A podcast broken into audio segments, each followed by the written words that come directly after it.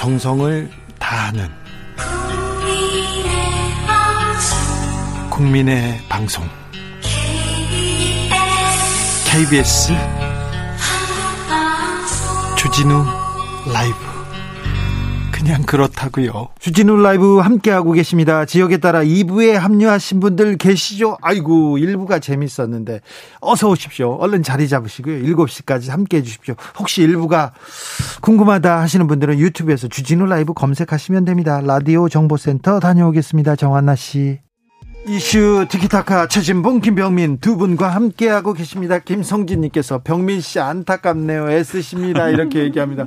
어, 김병민을 응원하는 분들이 굉장히 많습니다. 1457님께서 윤 후보는 매일 좀 꿈꾸는데 김병민 대변인 항상 해목이 좋은 것 같아요 얘기합니다.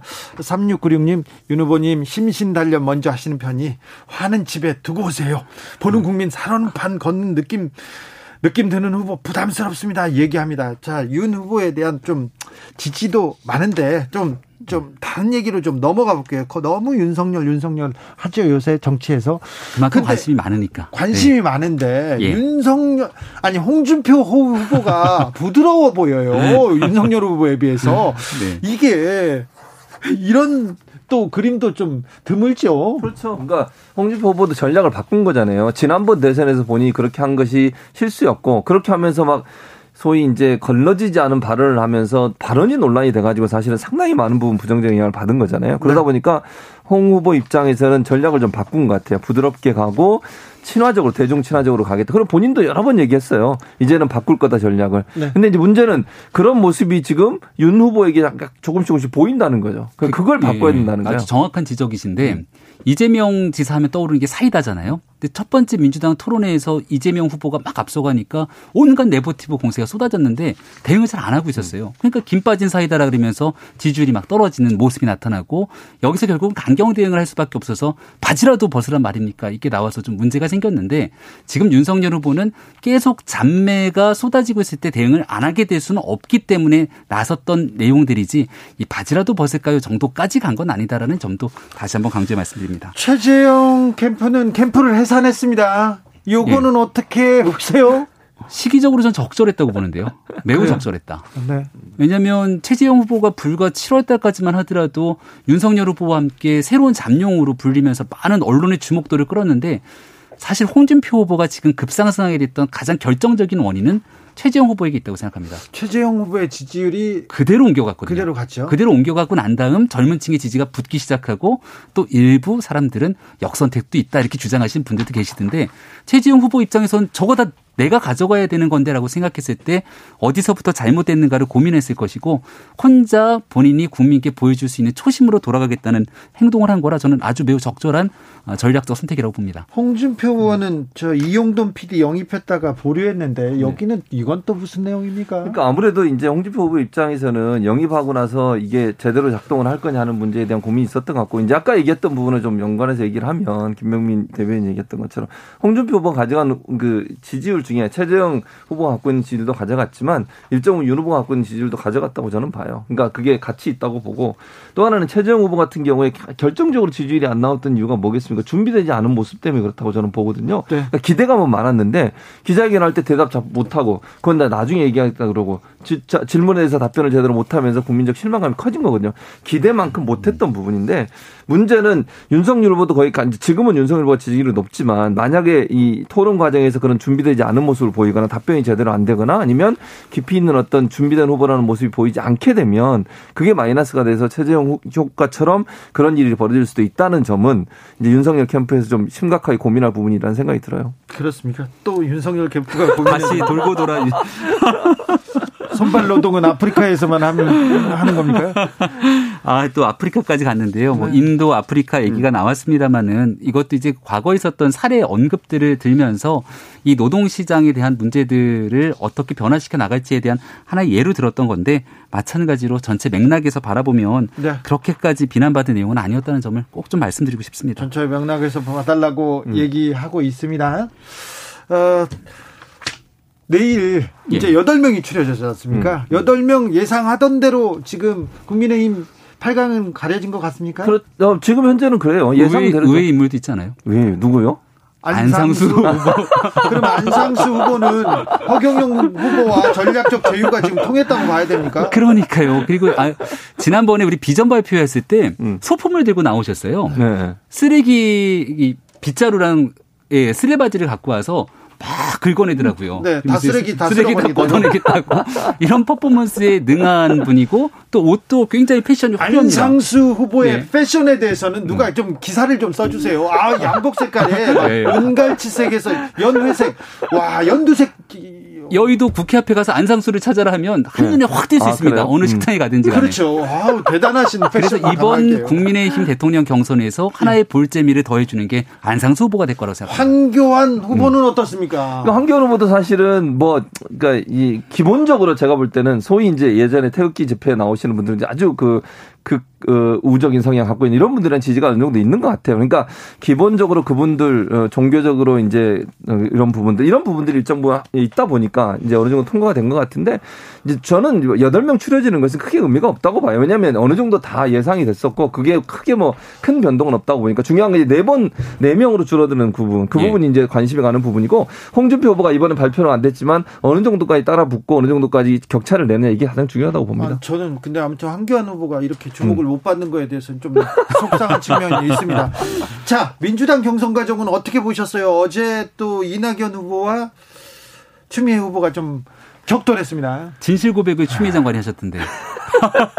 그 뜨거운 손준성 검사에 관한 얘기를 두고 이낙연 대표를 향해서 서로 얘기가 오가면서 추미애 후보가 과거 장관 시절에 있었던 얘기를 한 것 아니겠습니까?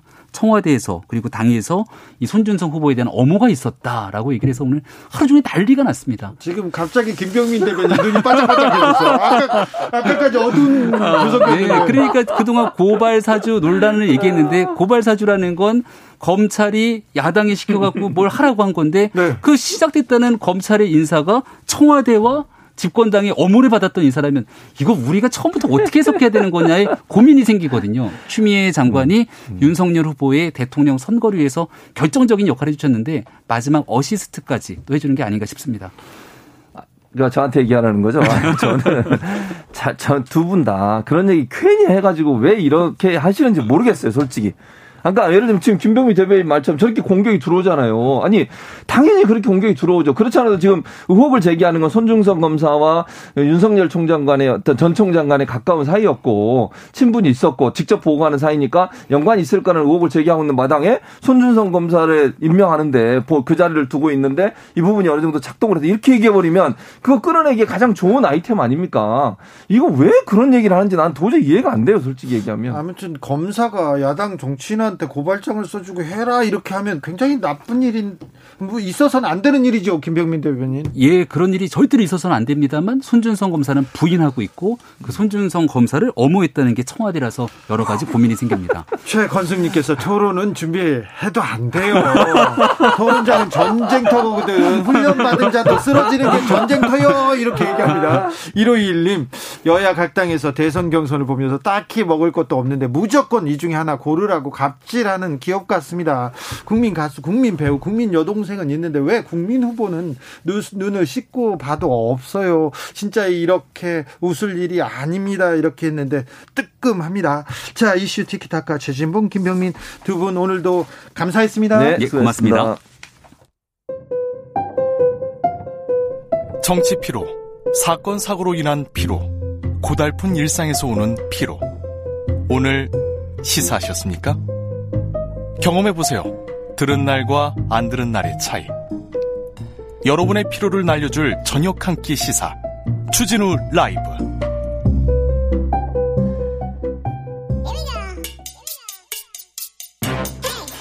뉴스를 향한 진지한 고민. 기자들의 수다. 라이브 기자실을 찾은 오늘의 기자는 발로 뛰는 기자입니다. 한결의 김민아 기자 어서 오세요. 네, 안녕하세요. 김종인 전 비대위원장은 뭐 어떻게 지냅니까? 아, 얼마 전에 그 SF 포럼에 나오셨던데요. 네. SF 포럼 들어보셨나요? 그거 뭐 하는데요? 진중권 교수 그리고 금태섭 전 의원, 권경희 변호사 이렇게 세 분이서 만든 포럼이라고 금태섭, 합니다. 진중권 그분들이 만드시는 토론회예요? 포럼이에요? 포럼, 포럼에 이제 김종인 위원장이 첫 게스트로 나오셔서 한창 발언을 쏟아내고 가셨더라고요. 네.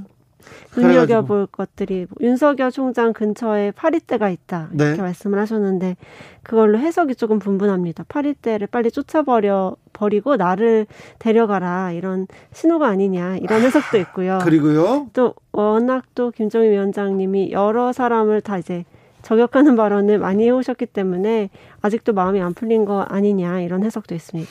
어 그리고 윤 저 윤석열 후보가 다섯 달을 그 파리떼 때문에 허비했다고 이렇게 네네, 얘기하는데 그렇죠. 그런 뭐 그 부분에 대해서는 뭐 수긍하는 사람들도 많이 있더라고요. 예, 예. 지금 상황이 조금 더 그렇게 되고 있는 것 같아서. 네, 정치권에 발을 디딘 지 5개월 동안 뭘 보여줬는 뭐, 뭘 보여줬나 얘기할 예. 때뭐 제대로 된 게 없다 이렇게 생각하는 사람도 많고요. 근데 금태섭 전 의원은 뭐 어떻게 지내요?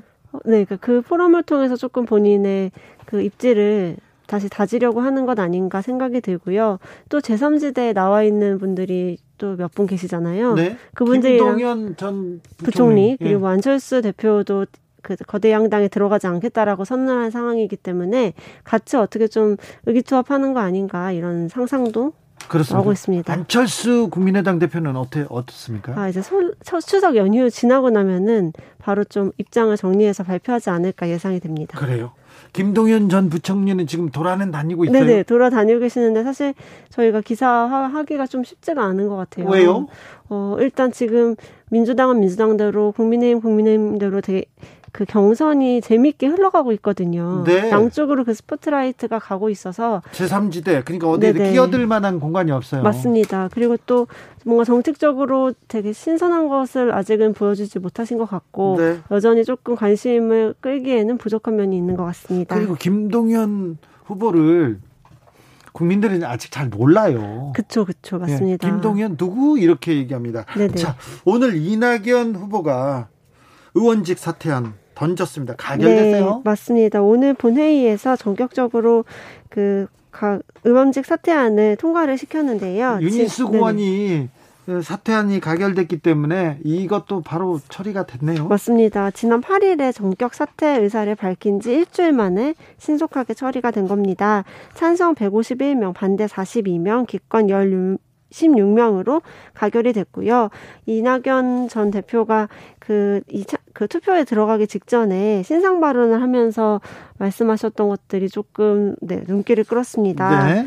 어, 뭐 동료의 사직을 처리해야 되는 불편한 고뇌를 의원 여러분께 안겨서 송구스럽다. 뭐 종로 구민 여러분께 죄송하다 이런 얘기를 하면서 그 보좌진들에 대한 미안함을 드러내며 울먹였는데요. 보좌진 여러분의 삶을 흔들어 놓았다. 너무나 큰 빚을 졌다. 평생을 두고 갚겠다 이렇게 말했습니다. 네. 네. 고민의 깊이를 좀 엿볼 수 있는 대목들이 있더라고요. 네. 최재형 후보는 캠프를 해체했는데 이거 어떻게 된 일인가요? 네, 이것도 어제 밤 10시 한 반 넘어서 이런 일이 갑자기 벌어져서 저도 굉장히 깜짝 놀랐는데요. 사실 어제까지도 별 문제가 없었거든요. 물론 그래요? 물론 캠프에서는 뭐 제대로 작동하지 않고 있다 이런 얘기는 많았지만 계속 있었어요. 해, 예, 해체까지 할 줄은 몰랐습니다. 지지율이 빠지면서 푹 가라앉으면서 주변에 기운이 없다는 얘기는 계속 나왔지만 이렇게 또 전격적으로 근데 캠프에 이렇게 합류했던 인사들 있지 않습니까? 그 네네. 사람들 어떻게 돼요, 그럼? 어, 일단은 본인이 뭐, 네, 뭐, 나가겠다, 이렇게 말하신 분들이 몇 분 계시고, 또 뭐, 실무적인 일은 좀 돕겠다, 이렇게 말하신 분들이 있는데, 일단 그 3선 이상의 분들이 몇 분 계셨어요, 캠프에서. 네. 그분들은 좀 이진으로 후퇴하고, 최정 원장이 직접 뭘 하는 모습을 좀 보여주지 않을까 예상이 됩니다. 아니 국회의원 출신들은 국회의원들은 뭐 그 국회로 돌아가면 되는데 예. 다른 분들은 자기의 모든 뭘 다 걸고 이렇게 캠프에 왔는데 하죠. 바로 이렇게 해체를 했다. 최재형 후보의 의도는 뭘까요? 아, 일단 그 지금 6월 달에 사퇴를 했더라고요. 최재, 최전 원장이 사퇴한 뒤에는 굉장히 관심도가 올라갔었는데 입당을 즉시 한 뒤로는 관심도가 굉장히 떨어졌습니다. 그렇죠. 나와서 보여준 게좀 예. 사실 많지 않았어요. 예, 준비 안 됐다라는 발언만 각인이 된 상태였고 각종 여론조사에서도 3위권에도 사실 못 드는 네. 좀 저조한 예상보다 저조한 그런 지지율을 보였었는데 이 때문에 이제 오늘 컷오프 직전에 그런 결단을 하면서 다음 컷오프까지는 조금 더 4등까지는 들어가야겠다라는 그런 좀 의지를 보인 걸로 평가가 됩니다. 아무튼 캠프 해체가 변곡점이 될까요? 어, 두고 봐야 될 것 같은데요. 사실 캠프를 완전 해체하는 거는 굉장히 깜짝 놀랄 일이긴 하나 네? 그 뒤로 새로운 모습을 보여줘야 되지 않겠습니까? 그렇죠. 근데 당장 내일이 토론회인데 토론회에서 이번에는 준비가 된 모습을 보여줄지 그게 일단 첫 번째 관문인 것 같습니다. 그러네요. 깜짝 캠프 해체 어떤 효과를 줄지 일단은 뭐 일단은 충격은 안겨주고 있습니다. 내일 토론회 네. 지켜봐야 되겠습니다. 3667님께서 당내 경선 중인데 사퇴라니 지지해준 국민들은 보이지 않는가요? 아. 종로 국회의원이 그리 만만해 보이는 건가요? 이렇게 얘기합니다. 안타까워 하시는데요. 네. 자, 컷오프 1차 컷오프 결과 나왔습니다. 국민의힘에서. 그리고 네. 내일부터는 토론회 시작됩니다. 지금껏 예. 토론회를 피한다, 피한다, 이런 그 의혹이 있었기 때문에 더 관심이 됩니다. 맞습니다. 어, 내일 당장 토론회를 하고요. 10월 8일이 2차 컷오프입니다. 그때까지 총 6번을 할 예정입니다. 그런데 지금 윤석열, 홍, 홍준표, 윤홍 전쟁 심상치 않습니다. 사사건건 부딪혀요. 네, 제가 이 자리에서 말씀드렸던 것 중에 하나가 두테르테 대통령을 그 예. 그 비유하면서 두 분이 싸웠던 게 있었는데 그 예. 뒤로도 뭐 경선 룰 가지고 두 양쪽 캠프가 부딪혔던 적이 있었고요. 아까 김병민 대변인은 네네. 어, 윤석열 캠프 쪽에서는 저기 박지원 조성은 만남에 어, 홍준표 측 그 동석자 없었 그 있었다는 주장 홍준표 측의 그 캠프의 사람이 동석했다 이 얘기를 윤 캠프 주변에서 주장했잖아요. 아, 근데 정말 저도 다시 그 워딩들을 검색해 봤는데 네. 이름은 절대 밝히지 않고 쳐다보기만 했던 상황인 것 같습니다. 이름은 밝히지 않았으나 다 누구나 있다고. 다 누구나 다 그렇게 이해하게끔 만드는 상황을 그랬죠. 네네 이름은 밝히지 않았다는 걸 계속 부각을 하고 있는 거죠. 이름은 지금. 밝히지 않았으나 네네. 지금 조성은 그리고 박지원 원장의 그 만남 자리에 홍준표 캠프 사람이 어, 저기 동석한 거 아니냐는 의혹이 있으니 밝혀달라 이렇게 얘기는 했잖아요. 맞습니다. 가리키기만 했던 상황이 계속되다가 홍준표 의원 쪽에서 어 이제 먼저 발끈을 하고 나선 거 아니냐 오히려 이렇게 좀 반박을 하고 나선 이상한 형국인데요. 네. 어, 일단 그 윤홍 전쟁은 이번 계기를 통해서 완전히 확전이 됐고 내일 네. 토론회부터 굉장히 세게 맞붙을 것으로 보입니다. 네, 공작 의원 쫓아내라고 지금 홍준표 의원이 이런 식으로 하면 내가 가만 안 있겠다. 허위 공작했다 뭐 하면서 발끈했어요. 맞습니다. 그랬더니 윤 전 총장은 어 이게 뭐 내보낼 일이냐 두고 보시라는 식의 그 반응을 또 내보내면서 내일 토론회가 굉장히 이 문제로 시끄러울 것처럼 보이는 상황입니다. 각 캠프 준비는 잘 하고 있답니까? 아, 어, 윤 아까도 말씀하셨겠지만 윤 전 총장은 토론회에서 어떤 모습 보여줄까 이게 최대의 관심사였지 않습니까? 뭐 캠프에서는 뭐 윤전 총장 순발력이 되게 대단하다 이런 얘기를 하면서 그 예로 지난 기자회견을 들고 있어요. 네. 그러니까 국회에서 열었던 그 기자회견에서 윤 전 총장이 뭐 그 종이에 써 있지도 않았던 발언을 하면서 지지층을 좀 사로잡았다 이게 근건데요. 네. 기억나실지 모르겠습니다. 그렇게 제가 무섭습니까? 네, 맞습니다. 네? 그런 발언들, 그리고 네? 뭐 국회로 불러 주십시오. 이런 네. 발언들을 보면서 우리 순발력도 굉장히 뛰어나고, 어, 어떤 공세에도 잘 반박할 수 있어. 이렇게 조금 얘기를 하고 있는데, 과연 그럴지 내일 좀 확인해 봐야 될 것 같습니다. 4174님, 내일 토론 예상합니다. 윤석열, 내가 무섭니? 홍, 네. 내가 우섭니? 이게, 이게. 진짜로 현실화되면. 내가 무섭니? 네, 네. 죄송합니다. 네. 네. 내가 무섭니? 계속 둘이서 이렇게 얘기할까요? 근데 홍준표, 윤석열 이렇게 섰을 때 네. 홍준표 후보가 최근에는 웃고 다니고요. 젊게 하고 다닙니다. 그러면서 그렇죠.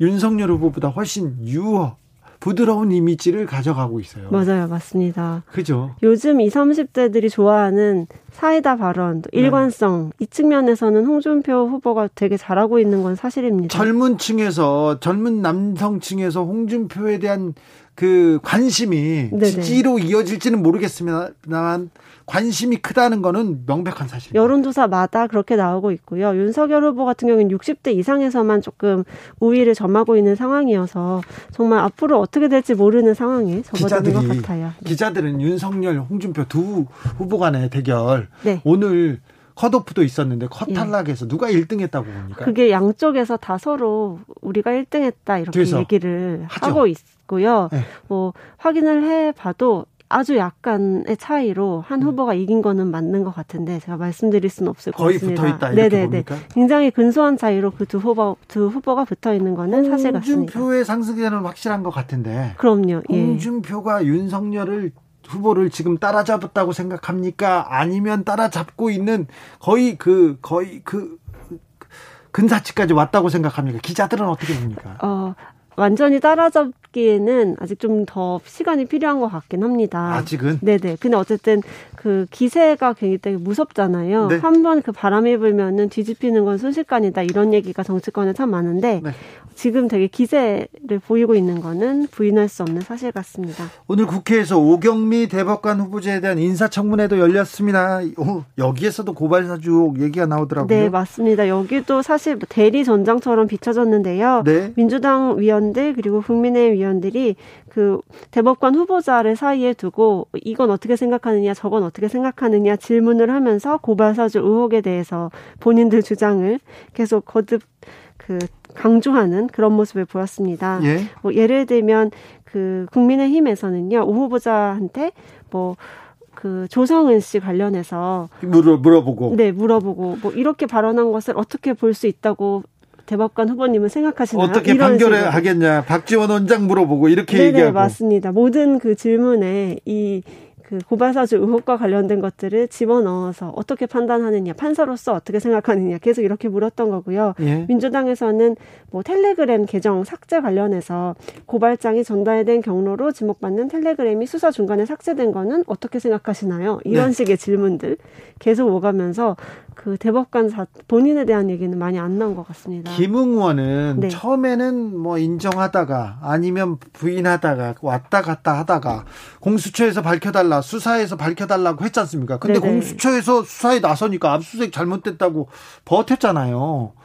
그리고는 또 어떤 반응 없습니까? 아, 그 뒤로는 그냥 그 유승민 의원 캠프에서도 아예 사퇴를 하시고 네. 조용히 계시는데 사실 그 압수수색 같은 경우에도 갑자기 들이닥친 건 아닌 걸로 알고 있거든요. 그렇죠. 예고를 했고 또 집과 차량과 의원 사무실 세 곳에 대해서 한 것은 미리 알려졌던 사실인데 네. 그날 그 첫 번째 압수수색 날 의원 사무실에 와서 되게 완강하게 그 잘못된 것이다라고 부인을 했던 모습을 볼 수 있었고 두 네. 번째 압수수색에서는 굉장히 조용하게 아무 일도 없는 것처럼 그렇게 지나갔습니다. 그래요. 근데 빨리 뭐 수사가 나와야 김웅원도 또 다시 뭐 주장을 할 일이 생기지 않을까 싶어요. 알겠습니다. 국회에서 오경미 대법관 후보자의 인사청문 보고서를 채택했습니다. 지금까지 기자들의 수다 한결의 김민아 기자였습니다. 감사합니다. 네, 감사합니다. 교통정보센터로 갑니다. 여기는 김민희 씨입니다.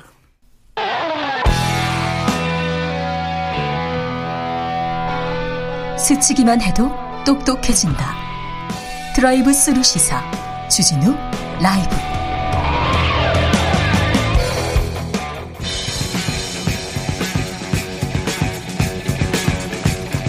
전직 청와대 정무수석 둘이 뭉쳤다. 여당 야당 수석 크로스. 김재원의 원, 강기정의 기, 원기옥 에너지를 모아서 원기옥. 냉철하고 확실한 분석 귀에 착착 감깁니다. 주진우 라이브 특급 조합 강기정 전 청와대 정무수석 어서 오세요. 네, 안녕하십니까. 김재원 국민의힘 최고위원 어서 오십시오. 안녕하세요. 네, 어떻게 지내셨습니까? 요즘 뭐 아시다시피 조금 복잡합니다. 네. 많이 복잡했는데 표정이 많이 좋아지셨네요. 아니 공명선거 추진을 해야 되는데 네.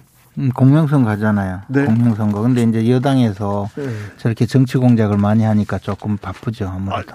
야, 정치 공작 그 단어 말고 다른 단어 좀 만들어 보세요. 그러면 음, 정치판을 중상 모략으로 더럽히고 있다고 해야죠. 여당에서 그렇습니까? 그렇죠. 누가 그랬어요? 다 그래요. 그러니까 도둑이 재발절인다고 아 우리는 가만히 있는데 막 자기들끼리 공, 그 고발장 말을 써서 선거 개입하고 또 가만히 있는데 윤석열 장모 변호서 변호 문건 만들어서 어떻게 하다가 걸려서 지금 또 검찰이 난리가 나고 그러니까 다 윤석열 검찰이란 말이에요. 우리는 가만히 있는데 가만히 있기는 뭘 가만히 있어요. 이거 전부 다 뒤에서 배우 조정하고. 뭐 박지원 배우 조정. 서, 서류도 저 찾아내 가지고 어디서 찾아냈는지는 몰라도 찾아내 가지고 그냥 언론에 흘려서 그 다음에 그거 가지고 공격하고. 아니, 저 제가 청와대에서 나오고 얼마 있다니까요. 제가 근무했던 정무수석실에서 뭐 캐비넷 문건이 발견되었다 하고. 네. 온천하씩 그렇게 했거든요. 네. 그래서 매일 참 일어나 보면 무슨 문건 무슨 문건 하면서 분리가 조사도 많이 받았어요. 네. 결론은 아무것도 없었거든요. 그런데 지금 작년에 만든 검찰에서 만든 문건으로 보이고요. 그리고 그 그리고 자 검사가 고발장을 써서 야당 정치인한테 줬다. 이거는 문제잖아요. 아직 안 드러났잖아요. 안 드러났는데 만약 그렇다면 문제죠. 만약에 안 그랬다면 어떡하실래요? 아니 그랬다고 안 자, 그랬다면 어떡할 거예요? 준성이한테. 받았다고 했잖아요. 그리고 또 하나는 네. 아니 뭐 손준성 검사가 네. 김웅 의원에게 뭐 파일을 줬든 말든 그것은 검사와 국회의원 후보자 사이의 문제이기 때문에 그 문제로 처리하면 돼요. 네. 근데 그 사건에다가 굳이 또 야권 저 지지율 1위 후보인 윤석열 총장을 끄, 끄집어 넣어 가지고 거기를 어 저 이 사건의 배우 어 조종자로 만들어서 또 거기다가 우리가 이제 재작년에부터 그 국회에서 들어놓고 농성하고 한 게 다 그 공수처 어, 출범 때문에 그랬잖아요. 이 공수처 출범시키면 결국 괴물이 될 것이다. 선거판에 뛰어들거나 정치에 직접 개입해서 나라 전체를 쑥밭으로 만들 거다.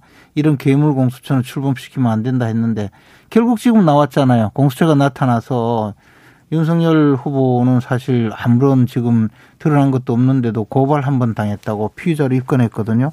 그러니까 우리도 어, 이 사건을 사실 사실상 배후 조정한 것으로 보이는 박지원 국정원장을 고발을 했거든요. 근데 왜 거기는 피의자로 입건하지 않습니까? 딱 그러니까 지금처럼 이야기를 해야 돼요.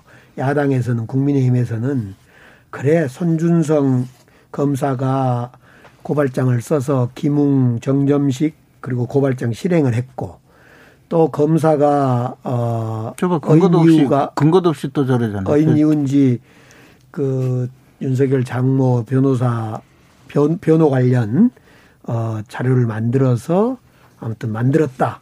이것이 한편에서는 선거 개입 의혹이고 한편에는 친인척 사적 친인척 변론을 하는 검사로서 문제가 있다. 있어 보인다. 그러나 윤석열과 관계는 빨리 수사해라. 야당이 이렇게 이야기하면 돼요. 근데 그냥 야당도 같이 이걸 박지원을 끌어들이고 막 물타기를 하고 그러니까 뒤죽박죽 돼서 이제 박지원을 끌어들인 적이 없고 박지원이 참전을 했죠 스스로. 그러면서 뭐 호랑이 꼬리를 밟았느니 어쩌고 호랑이가 어? 그 내곡동 산에만 있지 왜 소공동까지 내려와서 해집고 다니다가 꼬리가 잡혀서 범은 가끔 내려와요. 민가에 나오면 전부 때려 잡아야죠. 민가에 내려오면요. 예. 아니 그럼 사람도 만나고 밥은 먹어야 될 거 아닙니까? 그, 그, 그, 저, 간첩 잡으라고 저 내곡동에 공간까지 마련해 줬으면 거기서 24시간 음, 근무하면서 일을 해야 되지. 맨날 내려와서 지금 이 조성은 씨 만나서 그, 저, 롯데호텔 38층 그, 거기서 만난 거, 그게 들통이 나니까 이제 막 화를 내면서 뭐, 어, 내가 다 알고 있다. 입열만 많은 사람 다친다. 이거는요, 이거는 정말, 이거는 정상적으로 국가정보원장이 아니고 옛날 중정, 중정 부장이든가 안기 부장이든가 그런 사람들이 어디 권총 들이대고 협박하던 모습이에요. 이 백주 대낮에 이거 무슨 이런 일을 다 벌이는지 몰라요. 그래서 박지원 원장이야 지금 장거리 순항 미사일 문제도 있고 또 대통령 유엔 총회도 가고 또 여러 가지 아프간 문제나 지금 그런 데에 대한 정보도 모으고 대책도 수립하는 이런 그런 일을 놔둬야 되는데, 왜 여기 나와가지고 어? 그런 걸 놔둬야 되는데 제보 사주나 하고 그 제보자하고 밥 먹은 걸 트집 잡아서 마치 뭘 사주했던 것으로 몰아가니까 트집 잡기는 시끄러워지잖아요. 트집 잡아요. 아무튼 뭐 그래서 사실인데. 그 본질이 지금 뒤바뀌면 안 돼요. 박지원 원장 이야기는 좀 접어두고 국정원장이 정치에 개입하면요. 그것이 바로 나죠. 형사처벌 대상이에요. 큰일 7년 이하 나죠. 징역, 10년 이하 자격정지. 그리고 그러면 정치 관여가 어느 수준이냐? 국정원법에 나와 있잖아요. 특정 정치인에 대해서 반대 의사를 유포시키는 것. 이게 바로 정치 관여죄거든요. 형사처벌 대상이에요. 근데 뭐라고 했습니까? 이번에. 뭐 내가 했어요? 내가 무슨 폭로를 하면 내가 다 알고 있는데 어? 나를 화나게 하지 마라. 내가 입 열면 다 다친다. 그게 바로 정치 정치 관여죄예요. 그리고 그보다도 이 저 어 조성은 씨가 어? 제보를 하는데 만약에 그 전날 그 다운로드 받은 자료 검토해서 야 이거는 어 직접 제보를 제보를 지금 저 그쪽에서 취재를 한다니까 이렇게 어 이야기를 하고 우리 이거는 단순히 손준성 검사고 김웅 잡을 게 아니고 윤석열을 때려잡자. 만약에 이렇게 모의를 했다면 이거야말로 어마어마한 정치 개입죄예요. 만약 모의를 했다면 안 했다. 당연하죠. 네. 7월 21일 그리고 날할 수밖에 없어요. 왜냐하면 그때 당시 상황이 아직까지 인터넷 언론에서 이거 저 보도하자고 계속 요구하는데 거절하고 있었거든요. 자, 그래서 선- 그래요. 선거에 개입하면 안 됩니다. 누구든 국정원장이든 검사도 마찬가지입니다. 당연하죠. 그렇죠. 2507님 검사는 못 이겨요. 다들 조용히 합시다. 전직 김재원 검, 검사님께서 지난주까지만 해도 이거 아 고발사주 명명백백하게 지금 밝혀야 된다 얘기했는데 분위기가 많이 아니에요. 지금도 밝혀야 돼요. 명명백백하게. 네. 근데 이제 공수처에서 수사를 하고 있잖아요. 네. 공수처 수사해야죠. 공수처는 이런 거 수사해야죠. 수사해서 조금이라도 법적으로 문제 있는 사람 처벌하면 돼요. 예, 그렇죠. 네. 처벌하면 되고 그 점에서는 어 만약에 지금 등장 인물들 사이에 거짓말을 하면 왜 거짓말을 하는지까지 밝혀내리라고 봐요. 근데 네. 그렇다고 해서 이 공수처가 바로 정치 개입 내지는 그 정치 공작의 주인공으로 나선 것이 바로 야권 1위 대선 주자를 피의자로 입건하고 그걸 또 입건했다고 또 온 천하에 떠든 거예요. 네. 저는 그것이 문제라는 거예요. 참 없었다면 지금 그 김웅 의원이나 전 검사나 또 송검사의 압수수색을 했을까? 검찰에서 요리 빼고 저리 빼고 안 했을 것 같아요. 그래서 저는 이 문제는 방금 이야기하신 대로 그대로예요. 조사 받을 사람 받고 의혹을 해소할 사람 해소하고 그렇게 갔으면 좋겠어요. 네. 아, 7957님께 7975님 문자 먼저 읽겠습니다. 너무너무 지겨우니까 그만하세요. 여야 모두 확인되지. 않은 부분에 대해서 언젠간 그만하고 그래서 제발 저한테도 만일 이렇다면 네. 어떻게 할래 이런 거 이제 묻지 마시고 드러난 것만 얘기하세요. 사실로 드러나는 부분에 대해서 서로 인정하고 책임지십시오. 추석 다가오는데 국민은 힘듭니다. 계속 그런 얘기 문자 옵니다. 그런데 이건 하나 물어봐야 되겠는데 손준성 검사 아, 청와대에서 손준성 검사를 예. 이렇게 비호하는 세력이 있었다는 얘기가 나왔습니다. 그건 결론적으로 검찰 인사는 다른 인사도 그렇습니다만 혹시 그때 정무수석이었잖아요. 예. 혹시 정무수석으로 할 때 비호 세력 아닙니까? 솔직히 자수하세요. 아무튼 검찰 인사는요. 법무부 장관이 총장과 협의해서 대통령한테 제청하도록 돼 있고 대통령은 제청한 안에 대해서 수정을 못 합니다. 반려를 하거나 받아들이거나 두 가지만 합니다. 그러니까 네. 대- 그래서 사전에 반려 또는 받아들이기 위해서는 민정수석 반려가 안 돼야 되기 때문에 반려가 된다는 건 그 장관을 사실상 불신임하는 거에 돼버리기 때문에 그 장관과 즉 추미애 장관과 청와대의 민정수석실하고 이렇게 조정을 하고 협의를 합니다. 그 과정이 협의를 하고 그 과정에 추천 경위라든가 검증 결과라든가 이런 것은 공개할 수 없도록 훈령에 대통령 훈령에 딱 멋이 박혀 있어요. 그래서 비호했다는 게 아니에요. 선택적으로 발언해서는 안 됩니다. 추미애 장관도. 그러면 비호한 세력이 없었나요? 결국은 그런 점에서 추미애 장관이 그 인사 과정에 대해서 선택적으로 발언했다거나 또는 마치 비호 세력이 있는 것처럼 이야기하는 것은 이 인사 방식의 절차를 그 무시한 거죠. 원칙을 위배한 거죠. 지금 뭐 다 저렇게 지금 빙빙 돌리는 거 보니까 아니, 비호 세력이 있는 청와대 거예요. 청와대 대통령과 법무부 장관의 관계는 뭐 로비를 하거나 청와대가 어떤 검사를 인사에 대해 로비를 하거나 뭐 압박을 하거나 이런 대상이 아니에요. 정확하게 장관은 대통령한테 제청을 해야 되기 때문에 제청할 때 제대로 이것이 통하게 하려면 민정수석하고 협의를 하게 됩니다. 그 네. 협의하는 과정을 무슨 압력이다, 로비다, 협, 압박이다 이러면 안 되죠. 그러면 네. 그때 청와대에서는 네. 수석으로 계셨으니까 그때 그렇죠. 제가 현직에 있었죠. 손준성 검사를 저 쫓아내자 하니까 청와대에서는 쫓아내지 마라 이렇게 한 모양이죠. 아니 그 그러니까 비호 세력이 그 점은 아까도 했지만은 그렇잖아요. 훈령상 그죠. 그때 당시에. 그때 당시에 법무장관이 그렇게 하는데 지금 말씀하시는 거는 대통령한테 올라가서 어저저 반려되지 않게 하기 위해서 결국 민정수석이 서로 조율하면서 법무장관은 손준성 저 내보내겠다 하니까 청와대에서는 내보지 내보내지 마라 이렇게 했다는 거 아니에요. 그러니까 비호 세력이라고 했잖아요. 정확하게 2020년 3월 손준성 검사가 이 자리 지금 문제된 자리로 오게 되는데 그때 임명은 어 저 아니 추, 재청은 추미애 장관이 했고요. 어제 이낙연 후보가 왜 추미애 후보는 손준성을 그 자리에 앉혔습니까?라고 물었고 음. 이에 대해서 추미애 후보는 그것을 이야기해 주면 되는데 재청권과 임명권자의 음. 역할을 이야기해 주 되는데 청와대에서 미뤘겠구만 뭐 본인은 그러니까. 8월 8월에 네. 인사가 한번 또 있습니다. 이때 네. 8월에 이 손준성을 왜 내보내지 인사 조치를 안 했냐라고 답변을 하지요.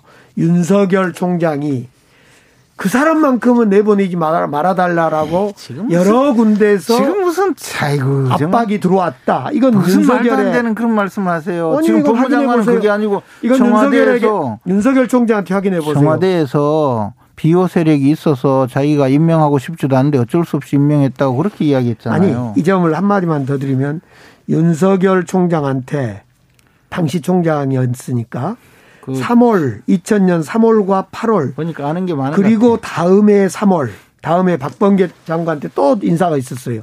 이 과정에 윤석열 총장은 지속적으로 나의 오직 사람 손준성만은 살려주라 이야기를 했다는 거예요. 1632님께서 사주 의혹 이거 이걸로 대선판이 바뀔 것 같지는 않습니다. 특히 20대, 30대는 관심 없습니다. 얘기합니다. 오늘 국민의힘 컷오프가 1차 컷오프가 끝났어요.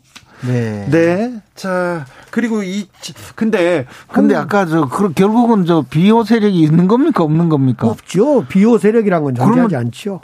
그러면 저. 윤석열 저, 총장의 거듭된 요구에 의해서. 네, 그러면, 그러면 추미애 장관은. 사람은 저 선거법 위반인데 추미애 장관을 고발하든 하시죠. 왜? 아니죠. 왜? 제가 추미애, 그러면 공, 공명선거 추진단장 제가 고발해 드릴까요? 추미애 장관은 그렇게 이야기했던 거 아닙니까? 손준성이가 누군지 모르고 관심이 없어서 임명했던 거잖아요. 2030이 관심 없다고 해서 넘어갔어요. 다른 주제로.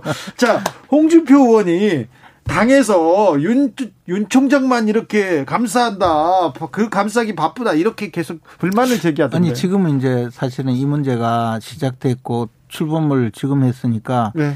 이저 정부 여당 또 공수처의 어 그리고 대검까지 나선 이 정치 공작에 우리 당이 이 막아주는 것은 우리 후보를 보호하기 위해서 막아주는 건 당연한데요. 우리는 우리 후보 어떤 후보라도 똑같이 보호를 해야 될 입장에 있습니다. 그러나 또 홍준표 의원께서 말씀하시듯이 어 형평성에 문제가 생길 그런 상황까지 가지도 않을 것이고 또 하나는 당이 이제 공범이 된다 이런 말씀하시는데 뭐 공범이 될 정도까지 또 말려들 생각도 전혀 없습니다. 그렇습니까? 근데 지금 점정식 당 의원, 네. 김웅 의원, 네. 그다음에 윤석열 후보 여기가 지금 윤석열 후보 놔두죠. 적어도 정점식 의원이 어떤 고발장 지금 검사가 썼다는 송검사가 썼다는 어떤 고발장을 정점식 의원이 실행을 했단 말입니다. 그래서 당은 빨리 이 점에 대해서 아 검사가 쓴 초안을 가지고 우리가 야당 당시에 여당 의원을 어 여당 후보를 의원이 아니었지 후보를 고발했구나 선거 개입 선거 개입에 우리가 공범이구나. 검찰의 선거 개입에 공범이구나 하고 사과하고 진실규명하고요. 빨리 그래줘야 돼요. 저는 그러니 그러지 않으니까 다 윤석열 사단이란 말입니다. 윤석열 후보, 김웅, 아 김웅은 아니죠. 점점식. 그러니까 윤석열을 보호한다 후보를 이런 오해를 받고 윤석열하고 무슨 관계 있어요? 아니 최강욱 의원이 윤석열 핵심이잖아요. 최강욱 의원이 범죄를 저질러서 고발을 당했고 그리고 조사받고 기소되어서 재판받아서 유죄 판결 받은 사건인데 아니 그 사건을 무슨 그러니까 저- 당에서 그게 무슨. 윤석열하고 무슨 관계 있어요? 검사가 쓴 고발장. 네. 네. 자, 그건 아직 확인이 안 됐잖아요. 김종인 선대 전 김종인 전 비대위원장이 선대위원장으로 돌아온다는 얘기가 막 돌고 있는데 이거는 맞습니까? 어, 선대위원 중앙선거가 선거대책위원회는 우리 당이 이제 후보가 선출된 11월 5일 전당대회에서 후보가 선출되면 그 이후에 우리 당의 당의 후보가 선거 대책위원장을 지명하게 되어 있습니다. 예. 그래서 선거대책위원장은 그때 결정이 될 것이고요. 네. 아직은 지금은 우리가 결정권이 아무도 없죠. 자, 8, 8강이 지금 진출했는데요. 8강 후보를 국민의힘에서 뽑았는데 어, 예상하던 대로입니까? 아니면 대강 대강 예상되던 네. 바죠. 이변은 없었습니까? 어, 황교안 대표가 그 8강 안에 든 거는 약간 이변이었습니다. 왜 한기환 대표는 국무총리도 하고 당 대표도 하신 분인데요. 최근에 이제 뭐 여러 가지로 조금 그, 어, 좀 미신이 손상되는 상황이 많이 돼서 네. 그랬는데, 어, 그래도 뭐 또 8강 안에 들었던데. 이 8강 후보 어떻게 보셨어요? 8강 후보 중에 이제 관심사는 도대체 1등을 누가 했냐. 예. 예를 들면 홍준표 후보가 만약 1등을 했다면 종합 1등을 했다면 사실상 지금 민심과 당심에서 윤석열 후보가 밀리고 있다는 걸 반증하고 윤석열 후보의 사실상 후보에서의 어, 패배다 이렇게 보여집니다. 이 고발장과 또는 윤석열 변호 보고서에 대한 책임을 지는 책임을 지우는 이런 결과가 아닐까 이렇게 보여집니다. 강기정 수석의 분석을 어떻게 보세요? 공수처와 여당의 그 정치 공작이 일정 부분 효과를 발휘했다 그런 말씀을 하십니다. 윤석열 후보가 근데 지금 돌고 있는 자료에 보면 네. 어, 또 윤석열 후보가 1등이라는 자료가 있고 네. 그 외의 자료는 제가 보지는 못했는데요. 또 뭐 그렇게 돼 있잖아요. 근데 우리가 사실은 우리 당의 자료는 지금 공개하지 않거든요. 네. 누가 1등 했는지 몰라요. 홍준표 후보가 1등 했을 수도 있고 윤석열 후보가 1등 했을 수도 있는데 그래도 그 우리 김채구 의원은 다 아시잖아요. 아, 제가 진짜 몰라요. 안 물어봤어요. 왜냐하면 그 선거관리위원회에서 정하는데 네. 결정하는데 그 부분에 대해서 아예 물어보지도 않았고 또 알면 괜히 또 뭐 알아서 무슨 한마디 해놓으면 그 때문에 또 저 오해도 받고 하기 때문에. 근데 사실상 민심하고 같이 결과가 나오지 않아요? 지금 민심은 홍준표 후보가 좀 더 앞서고 있죠. 어쨌거나 뭐 그거는 저 또 여러 가지 사정이 앞으로 달라지겠죠. 그렇습니까? 민심은 지금 상승세는 확실한데 홍준표의 상승세는 확실한데 아- 아직 뭐 지켜봐야죠. 시간이 그렇죠. 많죠. 지금 8902님이 이 김종인 위원장이 말한 윤석열 후보의 주변의 파리들 얘기하는데 이 부분은 어떻게 정리될까요? 뭐 그 전에 저 신지호 의원이 이준석 뭐 탄핵해야 된다부터 네. 그 윤석열 후보가 한때 지지율이 엄청 높았잖아요. 네. 대세론이 갔을 때 많은 사람들이 윤석열 후보 주위에 몰려들었죠. 모여들었죠. 아마 그분들이 검증받지 않고 캠프를 구성하면서 이 소위 앞으로 많은 사고들을 낼 거다 이렇게 보여집니다. 네. 뭐 하여튼 대선 캠프에는 사실 여러 사람이 모여들고 예. 그 과정에 제 경험상 저도 많이 일을 해봤는데요. 일하는 사람은 20%고 나머지 80%는 이제 묻어서 또 가는 분들이 있거든요. 네. 이제 뭐 그런 분들을 또 팔이라고 그러니까 홍준표. 후보가 윤석열 캠프를 향해서 깜도 안 되는 사람들 이런 표현도 쓰잖아요. 그러니까 이 저 홍준표 사람이 캠프 사람이 박지원과 제보자하고 삼자 만났다 이런 의혹을 이제 홍준표 캠프에서 캠- 캠프에서는 윤석열 캠프가 우리를 공격한데 깜도 안 된다 이런데 홍준표 후보 입장에서는 윤석열 캠프가 깜도 안 된 파리들의 집합소라고 보는 거죠. 아, 김재현 최고위원님 정세균 후보의 사퇴에 대해서는 어떻게 보셨어요? 좀 안타깝게 생각합니다. 그 사실 민주당 후보들 중에서는 그래도 제일 경험도 많고 또 일도 잘하실 분이고 그래도 정치인으로서도 여유가 있는 분인데 역시 민주당 자체가 가장 그 국민들에게 도움이 안 될 후보 순으로 1, 2, 3, 4등으로 자꾸 가려지는 것 같아서 걱정이 좀 되고 있습니다.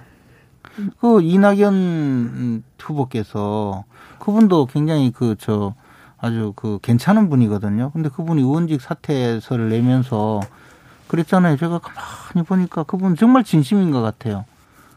인간적으로 절대로 돼서는 안 될 사람이 지금 1위를 하는 데 대해서 어, 차, 이게 굉장히 그 인간적으로 힘들어 하시더라고요. 덕담인 듯 인간적으로 디스를 하시네요. 안, 돼. 안 돼. 덕담하는 줄 알았는데. 참 안 됐더라고요. 네. 마음이 아프더라고. 뭐, 우리 정세균 후보가 아쉽게 민심과 당심의 선택을 받지 못하면서 중간에 그만뒀는데 모든 분들이 그럽니다. 경륜이나 어떤 화합의 정신이나 경제 마인드나 경험이나 정말 준비된 대통령 후보감이 맞다. 그런데 어떻게 합니까? 이 시대의 흐름과 시대 정신을 받지 못해서 중간에 그만둬서 매우 안타깝고 그러나 저희들 같이 했던 캠프의 한 30여 명의 의원님들, 의원님들은 어떤 그 함께 움직이면서 본선 대비를 하자 이러고 있습니다. 최지영 후보는 사퇴가 아닙니까? 사퇴가 아니고 이제 캠프 지금까지 캠프가 좀 어, 자신의 모습, 본 모습을 제대로 드러내는데 어, 보자 하는데 좀 실패했다 이렇게 판단하신 것 같아요. 그리고 캠프를 해산하고 새롭게 출발하겠다 그런 이야기니까 사실상 끝까지 캠... 완주를 한다고 하더라고요. 근데 뭐 이제 마음이 완주를 하겠지만 이 정도 되면 캠프가 흔들려 버리면 후보는 같이 흔들리기 때문에 어제 제가 볼 때는 처음부터 그러면 나는 새로운 정치를 위해서 캠프도 만들지 않고 홀로 뛰겠다.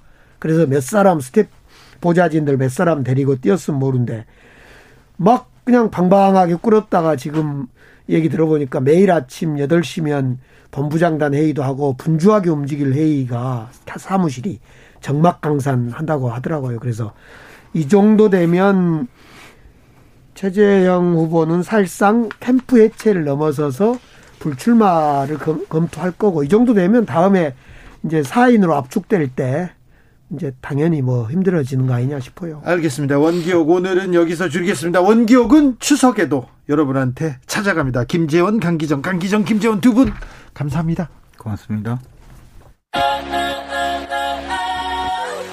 오늘도 수고하고 지친 자들이여 여기로 오라. 이곳은 주기자의 시사 맛집 주토피아 주진우 라이브.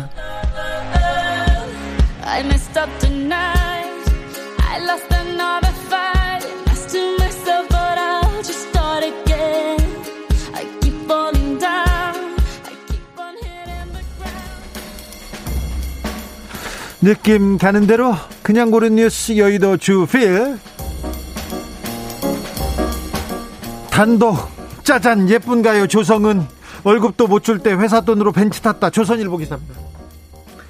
조성은 33 33살 청년이 마세라티도 탔고 벤츠도 탔다 그리고 조 씨의 거주지도 논란이다. 조 씨는 올해 들어 서울 용산구 동자동에 있는 한 고급 주상복합에서 촬영한 뭐가 문제인지 모르겠어요. 뭐가 문제입니까? 고발 사주의 제보자 조성은 씨가 벤츠 타면 안 됩니까? 벤츠가 상관인가요? 짜잔이 문제인가요? 아니 용산구에서 사는 게 문제인가요? 동자동에 사는 게 문제인가요? 참, 아, 이 기사를 왜 썼는지는 알겠는데, 참, 뭐가 단독인지 단독할 일 참 많아서 좋겠습니다. 조선일보는.